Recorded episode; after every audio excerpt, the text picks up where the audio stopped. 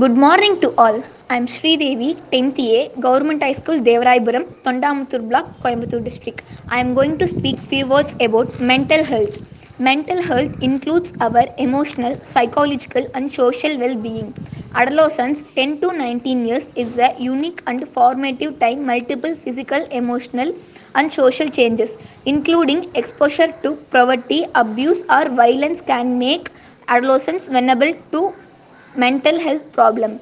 Adolescence is a crucial period for developing and maintaining social and emotional habits important for mental well being.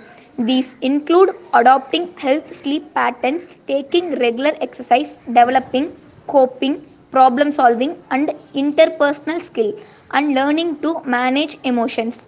Supportive environment in the family, at school, and in the wider community are also important. In addition to depression and anxiety, adolescents with emotional disorders can also experience excessive irritability, frustration, or anger. Mental health promotion and prevention intervention aim to strengthen an individual capacity to regular emotions.